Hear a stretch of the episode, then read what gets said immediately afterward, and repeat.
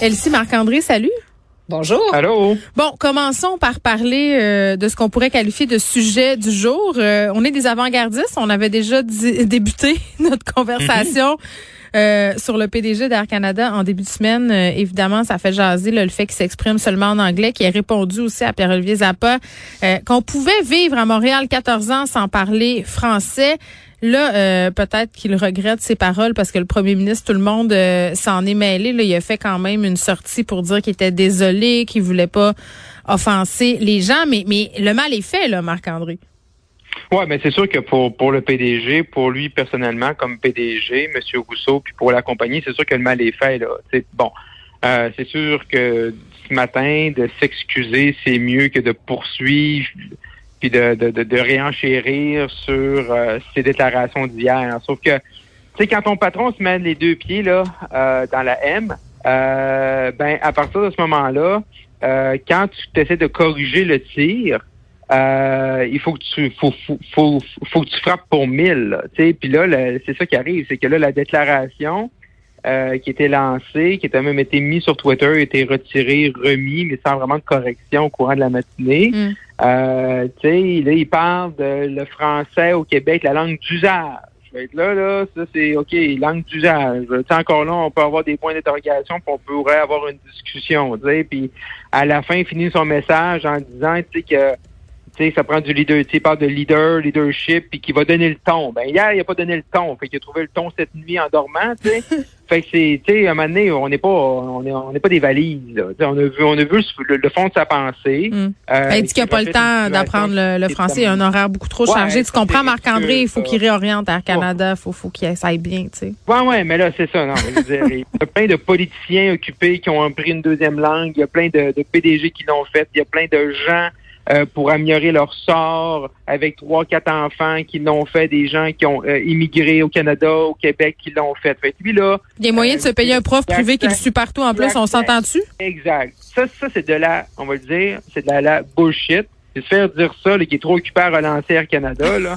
il est capable de, il est capable de prendre un break deux minutes puis prendre un peu de français, là. Hum, ça me fait penser aux gens qui disent qu'ils sont trop occupés pour répondre à leurs textos. On choisit nos priorités, hein. On choisit toujours nos priorités. clairement, euh, pour M. Rousseau, la priorité, ce n'est pas le français. Elsie, est-ce que tu as quelque chose euh, à ajouter sur ce dossier ben, euh, dont on moi, parle? ben, tu sais, je me dis, au moins, je suis comme un peu rassurée de voir que c'est unanime la condamnation de M. Rousseau. Tout le monde demande sa démission, là. Exactement, l'Assemblée nationale, mais aussi j'ai aimé la sortie forte de Pablo Rodriguez quand même, tu sais, qui aurait pu être mi figue mi raisin, tu sais, euh, gouvernement libéral, bref, non, tu sais, bref. Donc ça c'est rassurant. Maintenant, qu'est-ce que ça pourquoi tu dis ça? Peut-être. Ben, pour M. Rodriguez, ils ont nommé une gouverneure générale qui, qui, qui parle pas français, là, tu sais. M. Rodriguez n'a pas fait ce sortie-là quand c'était la gouverneure générale. Je comprends qu'elle parle euh, sa langue maternelle puis l'anglais, mais elle parle pas le français, qui est une des deux langues officielles. T'sais. Fait que pour les libéraux fédéraux, sont une drôle de position pour donner des grandes leçons à Air Canada ce matin. Tu touches un bon point. Tu touches un bon point, ça c'est clair.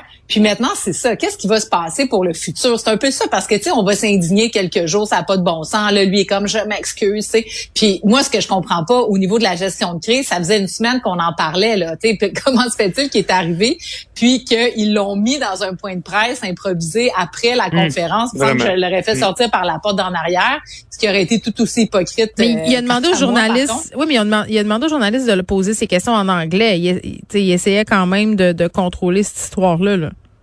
C'est sûr. Ben, ben, ben, premièrement, quand, quand euh, M. Zappa pose la question, il comprend même pas. Tu sais, donc, euh, il veut même pas s'essayer. L'autre chose, dans le processus d'embauche, c'est bien écrit qu'il avait un français fonctionnel.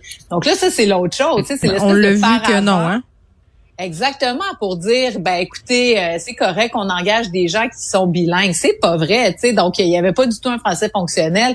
Puis tu sais le compte de l'injure ça semble-t-il que son épouse parle français que c'est dans sa famille ça parle français. Mm. puis lui il est pas capable après 14 ans puis là ça montre l'autre aspect quand il y a certaines personnes qui doutent de l'anglicisation de Montréal puis du fait que ben c'est ça que le français est menacé au Québec ben là on en a une preuve tangible. Quelqu'un mm. peut vivre ici 15 ans puis il n'y a pas besoin d'apprendre un mot. Ben, il moi, est c'est ça qui m'a choqué. bonjour, comment ça va, il comprend rien. Tu sais, quand, quand on a parlé de tout ça lundi, euh, j'étais un peu partagée là, parce que, bon, sur, sur la question de l'anglais, euh, l'affaire euh, un peu souvent, la, la police de la langue, ça me tombe un peu sénère. Mais, mais moi, quand je l'ai entendu dire que c'était possible de vivre à Montréal 14 ans sans parler un mot de français, c'est ça qui m'a mis le feu, là, pardonnez-moi l'expression. là. J'en revenais pas un qui dise ça. Premièrement, quelle erreur. Deuxièmement, euh, à quel point tu t'intéresses pas à ta terre euh, d'accueil entre guillemets à l'endroit où tu vas t'installer où tu vas installer ta famille tes enfants toi puis moi puis tout le monde ici là qui nous écoute si on allait s'installer dans une ville dans un pays peu importe où on parle pas français je suis absolument certaine qu'on s'intéresserait à la langue des gens avec qui on vit pendant des années là. Moi c'est ça qui c'est le manque de curiosité intellectuelle le manque d'intérêt pour une culture qui me jette à terre Oui, non, c'est ça, tout c'est un échec. tu sais. Toute, toute, toute, toute l'opération là, de l'envoyer à ce, à ce dîner-là avec un Français qui était qui est zéro fonctionnel. Là. Moi, j'ai travaillé avec des politiciens anglophones où qui avait un Français fonctionnel, puis moi, ce que j'ai vu de son discours hier, c'était pas un Français qui était fonc qui est non non fonctionnel. il fonctionne zéro on Après va se le ça, dire de, de l'envoyer là, de faire le- le- le- la mêlée de presse, de répondre, Geneviève, là, ce que tu viens de souligner, sans Mm. gêne, puis tout ça, puis nous dire ça. Euh, tu sais, moi, quelqu'un quelqu'un peut avoir de la difficulté à apprendre une deuxième langue. Moi, je suis capable d'accepter mais dis-le dis-nous-le Mais dis-le, mais montre-nous aussi, t'es t'es- t'es- t'es sérieux dans le fait que tu vas euh, faire des efforts, puis le fait que tu comprends que tu es dans un que tu es au Québec, puis c'est en français.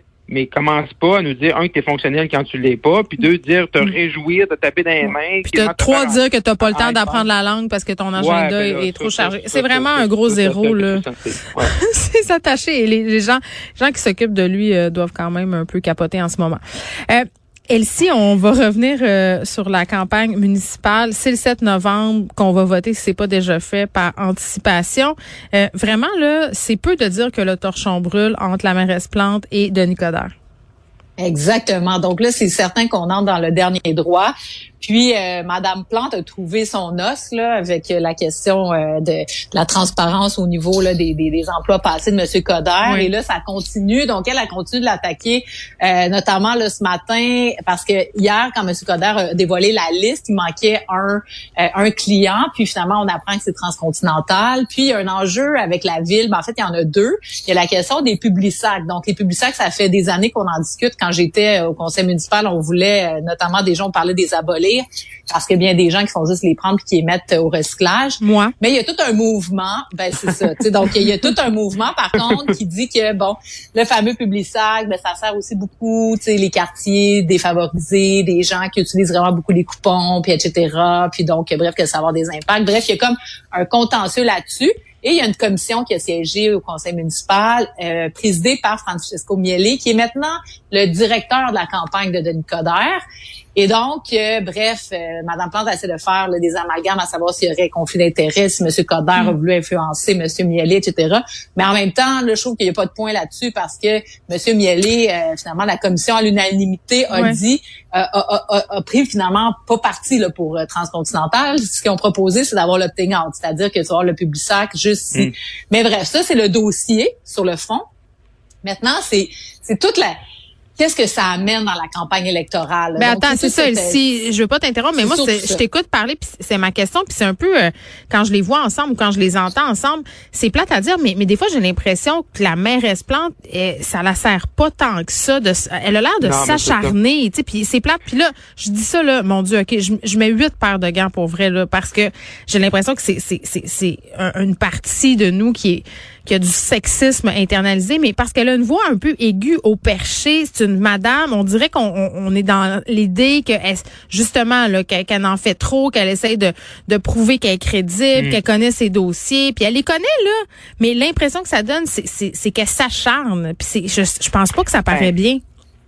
c'est que dans toute l'histoire des clients, puis ce que Elsie vient de, de résumer à juste titre, c'est qu'à un moment donné, là, tu sais, quand, quand tu as marqué un but contre ton adversaire, là, tu sais, faut que tu te réjouisses, puis à un moment donné, il faut que tu arrêtes les célébrations. Là. Et là, Madame Plante, là, elle, elle veut faire perdurer ça jusqu'à dimanche, 8 heures, jusqu'à la fin de jusqu'au moment où on va fermer Mhm. les bureaux de vote.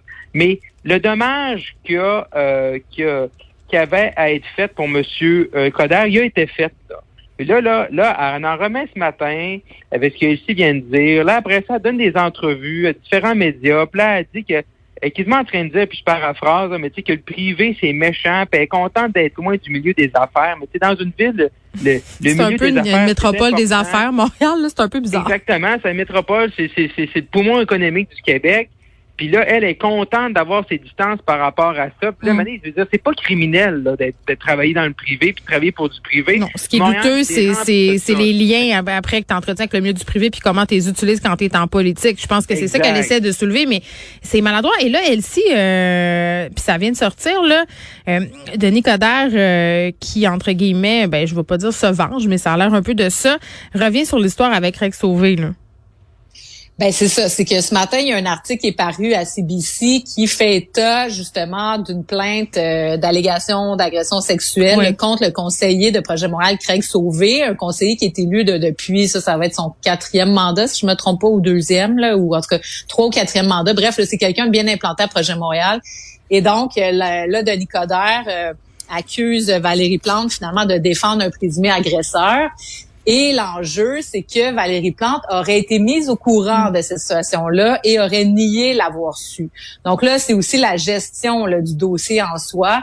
Et est-ce qu'il y aurait eu mensonge ou pas? Donc là, le dossier vient de sortir. Euh, Denis, Denis Coderre, euh, il y a encore euh, sa petite crotte sur le cœur par rapport à Ali Nestor aussi, là, j'imagine.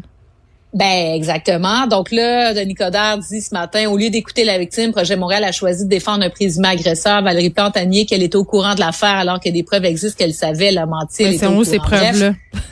c'est ça qu'on ben, attend. C'est ça. Donc, bon, c'est ça. Donc, là, ça vient de sortir. Donc, à quel point ça va faire du dommage à Valérie Plante, mais clairement, elle aura besoin de répondre à cette question-là. Donc, euh, bon, du côté de l'équipe euh, de Denis Coderre, là, on change l'agenda. Donc là, c'est maintenant Valérie Plante qui est sur la défensive. Hum, donc, ça joue dur. C'est une fin de campagne, ouais, c'est une fin de campagne pas trop jolie.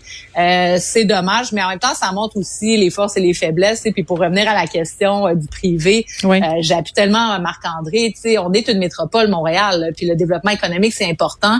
Puis le développement économique économique, tu sais, oui là c'est beau la relance verte puis planter des fleurs puis les quartiers, je suis d'accord avec ça, j'ai fait ça pendant dix ans de temps dans Villeray, mais reste que travailler avec les commerçants, travailler avec le mm. privé, les entreprises, les industries, c'est aussi créer de la richesse pour être capable de la redistribuer puis tu sais créer une ville plus prospère qui va bénéficier à tout le monde tu sais. Donc euh, là là-dessus Valérie Plante là quand elle dit ben moi je parle pas aux gens qui sont pas inscrits au lobby des lobbyistes quand je les mm. rencontre dans un cocktail ou tu sais à un moment donné faut pas exagérer non plus là. Faut pas être dans un contexte de méfiance généralisée moi, je trouve que ça, ça manque à Valérie Plante, puis c'était une erreur, à mon sens, à moi, de mettre ça sur euh, la table aussi euh, de façon aussi transparente ce matin. Bref, moi, ça me décourage. Je suis un peu découragée, finalement, des ben, c'est décourageant. Devant nous. Oui, puis bon. Ben, C'est décourageant parce que on, voit, on voit deux politiciens vraiment qui, qui s'aiment vraiment pas. Euh, on l'a vu dans la saison des débats, là, il y a quelques jours.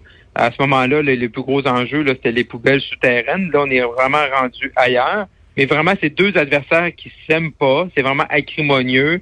Là, aujourd'hui, avec ce qu'Elsie vient de nous compter sur ce que M. Coder a dit, est-ce que c'est vrai? C'est quoi, comme tu as raison, Geneviève, c'est quoi les preuves? Comment Mme Plante va sortir de là? C'est de la diversion. C'est la stratégie numéro un en politique lorsque tu veux changer euh, le, cours de la journée. Mais vraiment, ils s'aiment pas. Et là, je suis pas sûr qu'on sert Montréal, qu'on sert la métropole, ben qu'on sert l'ensemble de la province c'est vraiment rendu une guerre de deux individus. Moi, j'ai l'impression, j'ai l'impression qu'il y a des gens à cause de ça qui, c'est plate à dire, on a déjà un taux de participation très bas, mais là, mm. les gens vont se dire, si tu le dis, c'est ça qu'on a comme candidat, c'est un peu décevant en ce moment, ce qu'on voit aller, là. Il y a des gens qui vont dire, ben, moi, je vote pas. Je vote pas. Regarde, ça ouais, regarde ce en face de nous. Et ça, c'est, c'est, vraiment euh, déplorable.